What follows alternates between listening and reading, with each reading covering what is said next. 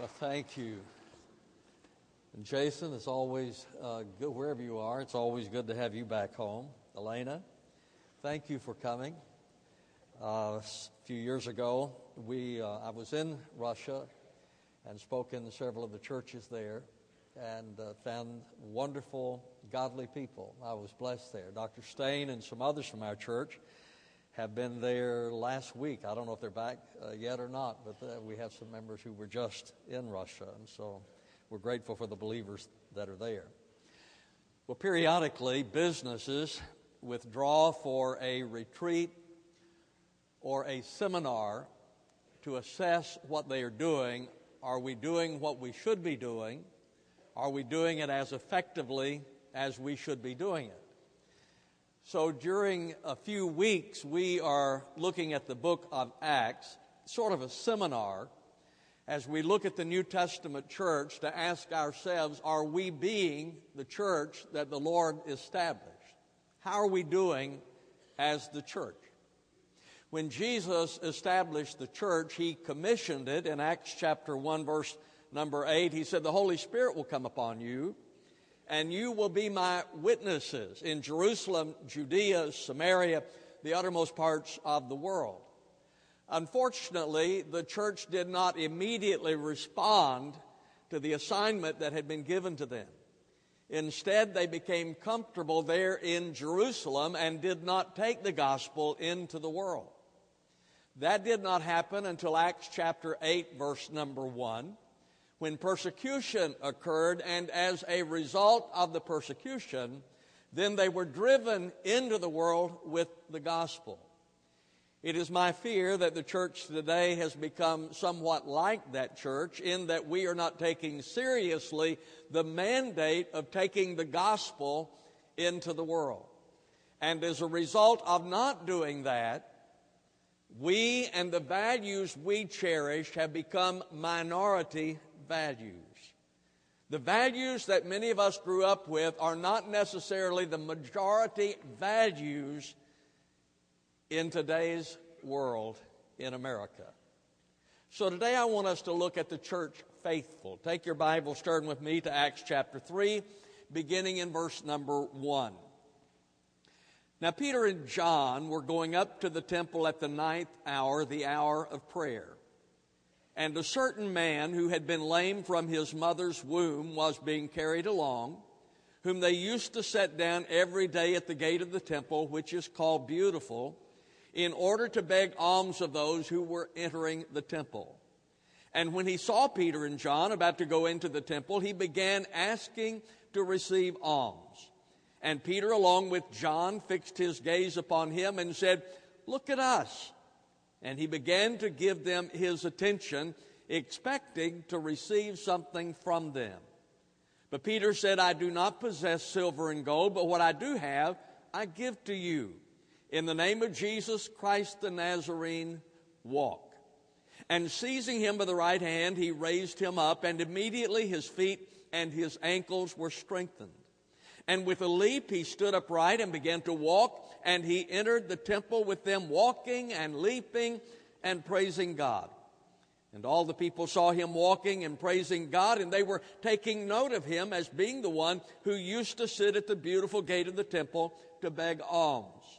And they were filled with wonder and amazement at what had happened to him. The Lord has called us to be faithful. And in our text, we see demonstrated the faithfulness of Peter and John. In verse 1, it says, Peter and John were going up to the temple at the ninth hour, the hour of prayer. Now, there were three times during the day when the Jews were called to prayer at 9 o'clock, at 12 noon, and at 3 in the afternoon. The session referred to here is the afternoon session, the 3 o'clock session. So it's three o'clock, the time of prayer, and the Bible says Peter and John are going to the temple to pray with other believers. Now, the thing that strikes me as I read that passage of Scripture is that these are the disciples. These are the people we study about. These are those who wrote the Gospels. These are people we look up to And the thing that strikes me, and yet they felt it important to assemble together. They felt it was important to assemble with believers for a time of prayer. And we're talking about the disciples. I am sometimes amazed when I talk with Christians and they say to me, Well, I, I'm a Christian, but I don't think it's necessary to go to church to be a Christian. Well, I normally say, Well, I don't think it's necessary to live with your wife to be married, but nevertheless, you probably have a better relationship if you do. Some Christians do not understand the importance of assembling together, but I see that with Peter and John. They understood the importance of it. Why is it important? Why is it we say that it's important? Why is it important that you attend church? That you assemble with other believers? Well, first of all, to be obedient to God. The Bible says in Hebrews 10, verse 25, not forsaking our own assembling together, as is the habit of some, but encouraging one another, and all the more as you see the day drawing near. So, folks, why is it important that you attend church, that you're faithful in your attendance? To be obedient to God. Because that's what God has told us to do. Another reason is because of personal growth. See, we, we grow as we minister to each other, do we not? I mean, as you exercise the spiritual gift that you have, then you help me mature in my faith. As I exercise the spiritual gift that I have, hopefully you mature in the faith as well. But as we come together, then we can contribute to each other so that all of us grow. One of the things that blesses me as I sit up here each Sunday is to look out and see the college students. Now, I know that many of you are away from home. Mom and dad hope you're in church, but they don't know where you are. But you are mature enough to understand the importance of church attendance, of assembling with other people. You're to be congratulated for that. And I thank God for you and for those who understand the importance of it. Another reason it's important is because the Bible says that it is a ministry of encouragement. He said, encouraging one another. Do you know that when you attend church that you encourage the leadership? For instance, if you go to Bible study, that teacher has been praying for you during the week, praying over that lesson that they are going to teach.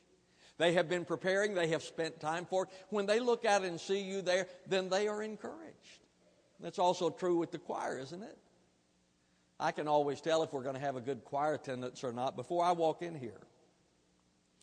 Because if, if Steve comes in skipping down the, the hall, I, I know attendance is pretty good. But if he comes in mumbling down the hall, I know that, well, he's not going to be in a good mood today.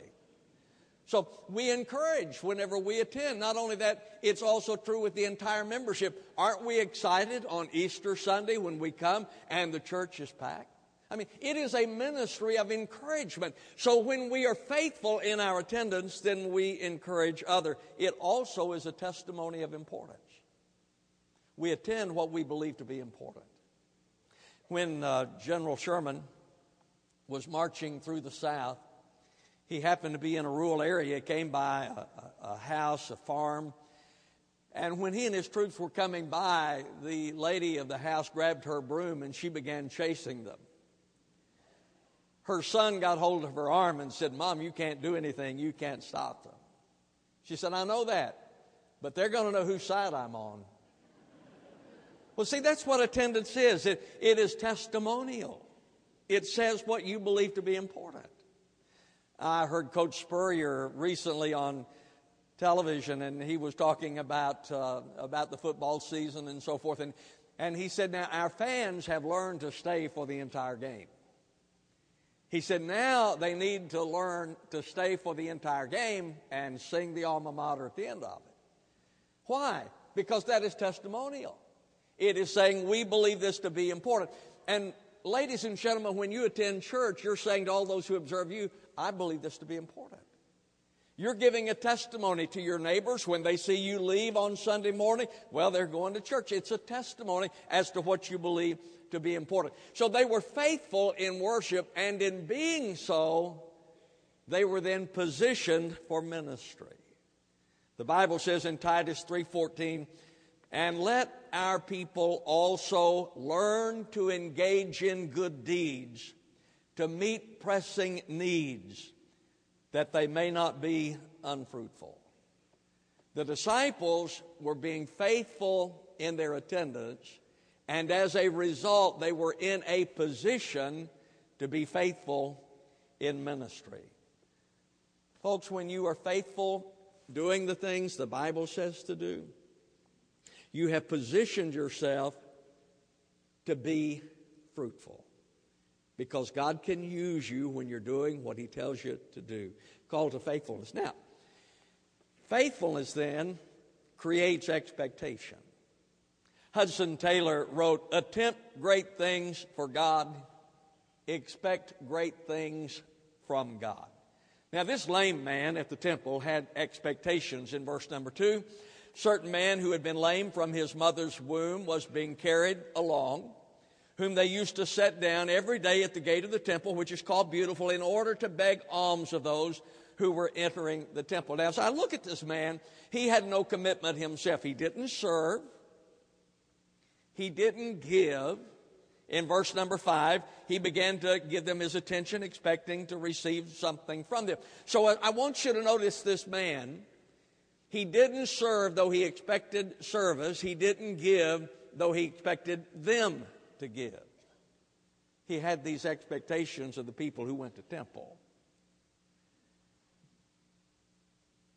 You're aware that the world has high expectations of the church, are you not? Sometimes I think the world's expectations might be higher than ours. But they have expectations. For instance, they expect a believer to be honest in business. When someone is going through the yellow pages and you see that little fish there, that is a symbol signifying that this person is supposed to be a Christian. Now, then, why put that in there? Well, if you are a Christian, it is expected that you are going to be honest in your business relationships. Now, it might be a catfish. I, think catfishing means that it's not what they. I saw that on MTV or something. You, but they expect us to be honest in business. They expect us to be pure in lifestyle. Now, when Lady Gaga or Madonna or Miley Cyrus do something stupid, in their performances. We say, oh, you know, they're, they're nuts anyway. But we expect Christians, we expect Christians to be different, correct? The world expects us to be different. They expect us to be different in our lifestyle. And they also expect us to be generous in ministry, even if they are not. I read an article some time back. I wish I'd kept it because I don't remember where I read it. I don't remember who wrote it. But it's a great article the article was about how liberals always tell us that we are supposed to be generous, we are supposed to meet people's needs, the unfortunate, etc. But they don't give anything, not personally. They give very little. You know who is the most generous people in society? Conservative Christians. They give more than anyone else. Well, in the article, they were interviewing this person who was a liberal, and they said, You know, it seems to be inconsistent that you're saying that the government is supposed to do all of these things, but you don't give anything. And I thought he gave a very honest answer. His reply was, We are socialists, not Christians. You see, the world expects us to be generous. The world expects us to offer in the church free counseling. They don't expect that of a counseling service. They expect us to give money to those who have needs. They don't expect the bank to do that. So when we are faithful, we create expectancy. When you and I are faithfully involved in being believers, in being followers of Christ, the result of that is that we create an expectancy in those watching us. But expectation then leads to opportunity. Now look at the lame man in verse number five again. He began to give them his attention, expecting to receive something from them. Now his expectations were wrong. What he was expecting was not right. Uh, he thought that he needed alms. No, he needed to walk. He misunderstood their ministry. He, he thought that they had a ministry of distributing alms. No, they had a ministry of healing. But the world usually misdiagnoses its own needs. For instance, we would agree that we have a problem with drug abuse in our society. Well, how does the world deal with that? Let's say what we need to do is to give them clean needles so they don't become infected. I mean, that's the solution to it. They have a drug problem. Well, then let's make sure that we give them clean needles. There are some states have even said, well, what we need to do is to make the drug more available, and so they have legalized the use of drugs. They misdiagnosed the solution. Well, we have a, a, problem with poverty. What does the world say is the answer to poverty? You create another social program. The government is to create some other social program to to, to meet the needs there. So we, the, the government says, so we, here's what we'll redistribute wealth. We will take from those who have to give to those who do not have. We have a problem with crime. And So, what is the solution as far as the world is concerned? Well, let's put more policemen on the streets. Let's build some more prisons to incarcerate the criminal. So, the point that I'm making is that the world oftentimes misdiagnoses its own needs, but that provides us with an opportunity to provide real solutions. For instance, drug abuse. It's not clean needles that they need, it's a new heart. I had a friend who was in, when he was younger, was involved with drugs in California. And uh, he became a believer, put his faith in Christ. His life was changed. So he was witnessing. Boy, he took it seriously.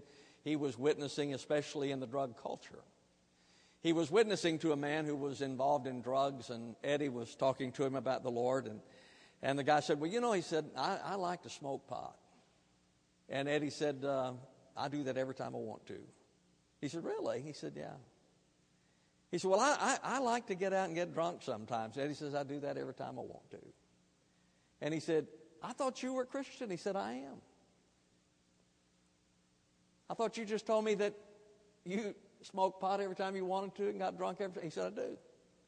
He said, It's just that God changed my water. See, that's what, that's what happens when we come to know Christ. The real answer is Jesus Christ. Well, what about crime? Jesus replaces a life of crime with a life of righteousness. I look over and see Ron Smart over here. He went from prison to preaching the gospel. I mean, Jesus changed his life dramatically, changed his life. And that's what the Lord does. Poverty, it's, the answer is not the redistribution of wealth, it's helping other people earn it. But Oftentimes, it seems to me usually that the world misdiagnoses the solution to the problems that it has, but it provides us with an opportunity to offer real solutions.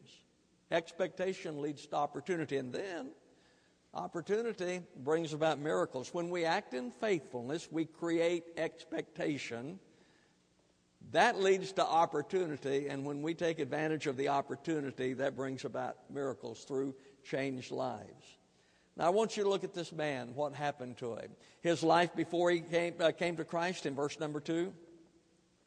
A certain man who had been lame from his mother's womb was being carried along, whom they used to set down every day at the gate of the temple, which is called Beautiful, in order to beg alms of those who were entering the temple. So here he was, a beggar dependent upon the generosity of others. Now, the reason, of course, that he was taken to the temple is that they were the most generous people. And so he was taken at the temple, set down there so he could beg alms. That was his life before he came to know the Lord. Now, look at him afterwards in verse number 8. And with a leap, he stood upright and began to walk. And he entered the temple with them. He had been sitting outside, walking and leaping and praising God. The word walking that is used there means to tread all around. I mean, he's walk, he's been lame from, the, from his birth. And now then he has been healed, and the Bible says that he is treading all around. He's walking all around. You remember when the astronauts used to go into outer space and they'd come back and uh, they run steady on their feet? It took them a while to you know, get their legs back. Not this man. He hadn't walked since he was born. And here he is treading everywhere. He's just walking everywhere. And the Bible says, leaping. I mean, he's having a time. Vance Havner said, Some dear souls think themselves dignified when really they are petrified. We have lost our leap. As I look at this man, I think, well, at least for a little while, he was charismatic. Man, he was having a time. He's walking around everywhere. He's jumping up and down, jumping around pews. He's doing all of this. And then the Bible says, and praising God. He's praising God. Erma Bombeck, I, I, I, I find a lot of her columns, or used to find a lot of her columns amusing. She wrote a column about going to church. And she said she was in church one Sunday and there was a little girl sitting in front of her with her mother. And said the little girl would turn around to the people behind her and grin at them. Well, her mother caught her doing that, and so after a while she turned to her little girl and she said, You stop that grinning, you're in church. And she reached over and swatted her, and the little girl t- turned around. She sat down, her lips sticking out, and she was sitting there, and her mother said, Now, that's better. so she concluded some people come to church looking like their deceased rich aunt left everything to her pet hamster. Well, that's the way we come sometimes. I mean, you know, scared to death to have a good time in the house of God. I mean, after we don't want to wake the Lord up, do we? We sure don't want to wake the deacons up. But when I look at this man, he came to know the Lord, and I see that he is walking, he's treading around, he is leaping, he's jumping up and down, and he is praising the Lord. Sir Walter Moberly wrote If one tenth of what you believe is true, you ought to be ten times as excited as you are. His life was changed when he met the Lord, but that's the miracle that God provides. He changes lives. Look at the Apostle Paul. Before he came to know Jesus Christ, he persecuted the church. He came to know Jesus Christ, he became a preacher of the gospel. When you come to know Jesus, ladies and gentlemen, your life has changed. Now, you can be a Baptist and not be changed much, but you can't be a Christian and not be changed. The Bible says if a man is in Christ, he is a new creature, a new creation. Old things are passed away, all things become new. Now, here's the thing that's interesting to me. The Lord changes lives. But those people who knew us before remember us as we were before. Happened to this man, verse number 10. And they were taking note of him as being the one who used to sit at the beautiful gate of the temple to beg alms. Now, here is this man. He's come to know the Lord. The Bible says he's walking everywhere. He is leaping. He's praising the Lord. And they turn around and say, isn't that that beggar that used to sit outside the temple? They remembered him as he was. Did you know they did the same thing with Jesus? Jesus was going about healing people. He was teaching these profound truths. And in Acts chapter 9, verse 29, uh, 21, it says, Is this not he? No, in Luke 4 22, and all were speaking well of him and wondering at the gracious words which were falling from his lips. And they were saying, Is this not Joseph's son? I mean, Jesus is teaching, he's performing miracles, and the people said, Where did he learn all of that?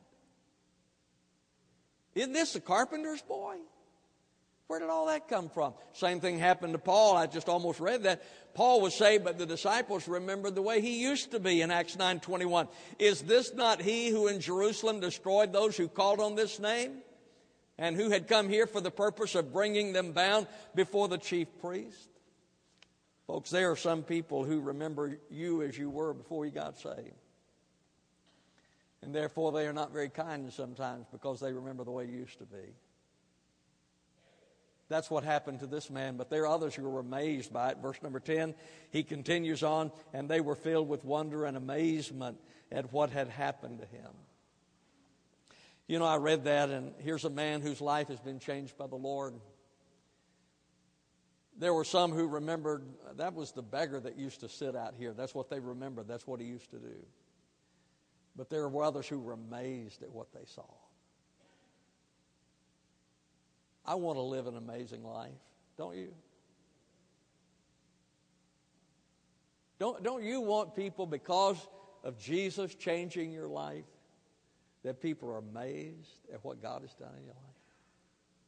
The Bible says that there were some who were amazed at it. You know what? There were others who got saved as a, res- as a result. Over in chapter 4, verse number 4, it says, But many of those who had heard the message believed, and the number of the men came to about 5,000.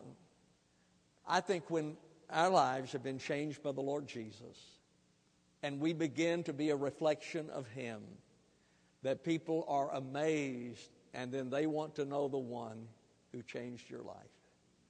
There were about 5,000 men, they said. Well, let me conclude.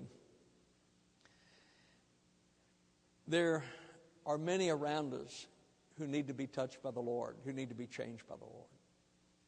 There are people in your neighborhood, people that you work with, people in your classes, and they need the Lord. They really do. Our call as the people of God is to touch them in His name. How do we do that? Well, first of all, we have to be faithful to His call. We have to be faithful to the things that God has instructed us to do. Have to be faithful. Secondly, when you are faithful, that will create an expectation. When you say that you know Jesus Christ, that is going to create an expectation in the minds of those who watch you. That will lead you to an opportunity to share Jesus with them. And that will result in miracles being performed as people come to know Christ. You probably are familiar, or at least have heard about the Great Welsh Revival. A revival that swept the area, changed the land, dramatically changed things. One of the preachers in that revival was Reverend David Morgan. There was an old minister who was attending a service where Reverend Morgan was preaching. They rode home together after the service was over, and he wrote this in his book. So near was the revivalist to his God that his face shone like that of an angel. On the way home, I dared not break the silence for miles. Towards midnight, I ventured to say, didn't we have blessed meetings, Mr. Morgan? Yes, he replied. And then after a pause, he added, The Lord would give us great things if only he could trust us. What do you mean? I asked. If he could trust us not to steal the glory for ourselves. Then the midnight air rang with the sound of his cry at the top of his voice. Not unto us, O Lord, not unto us, but unto thy name give glory. That's what the church is to be. It isn't about us. It isn't about me. And it isn't about you. It is about Jesus.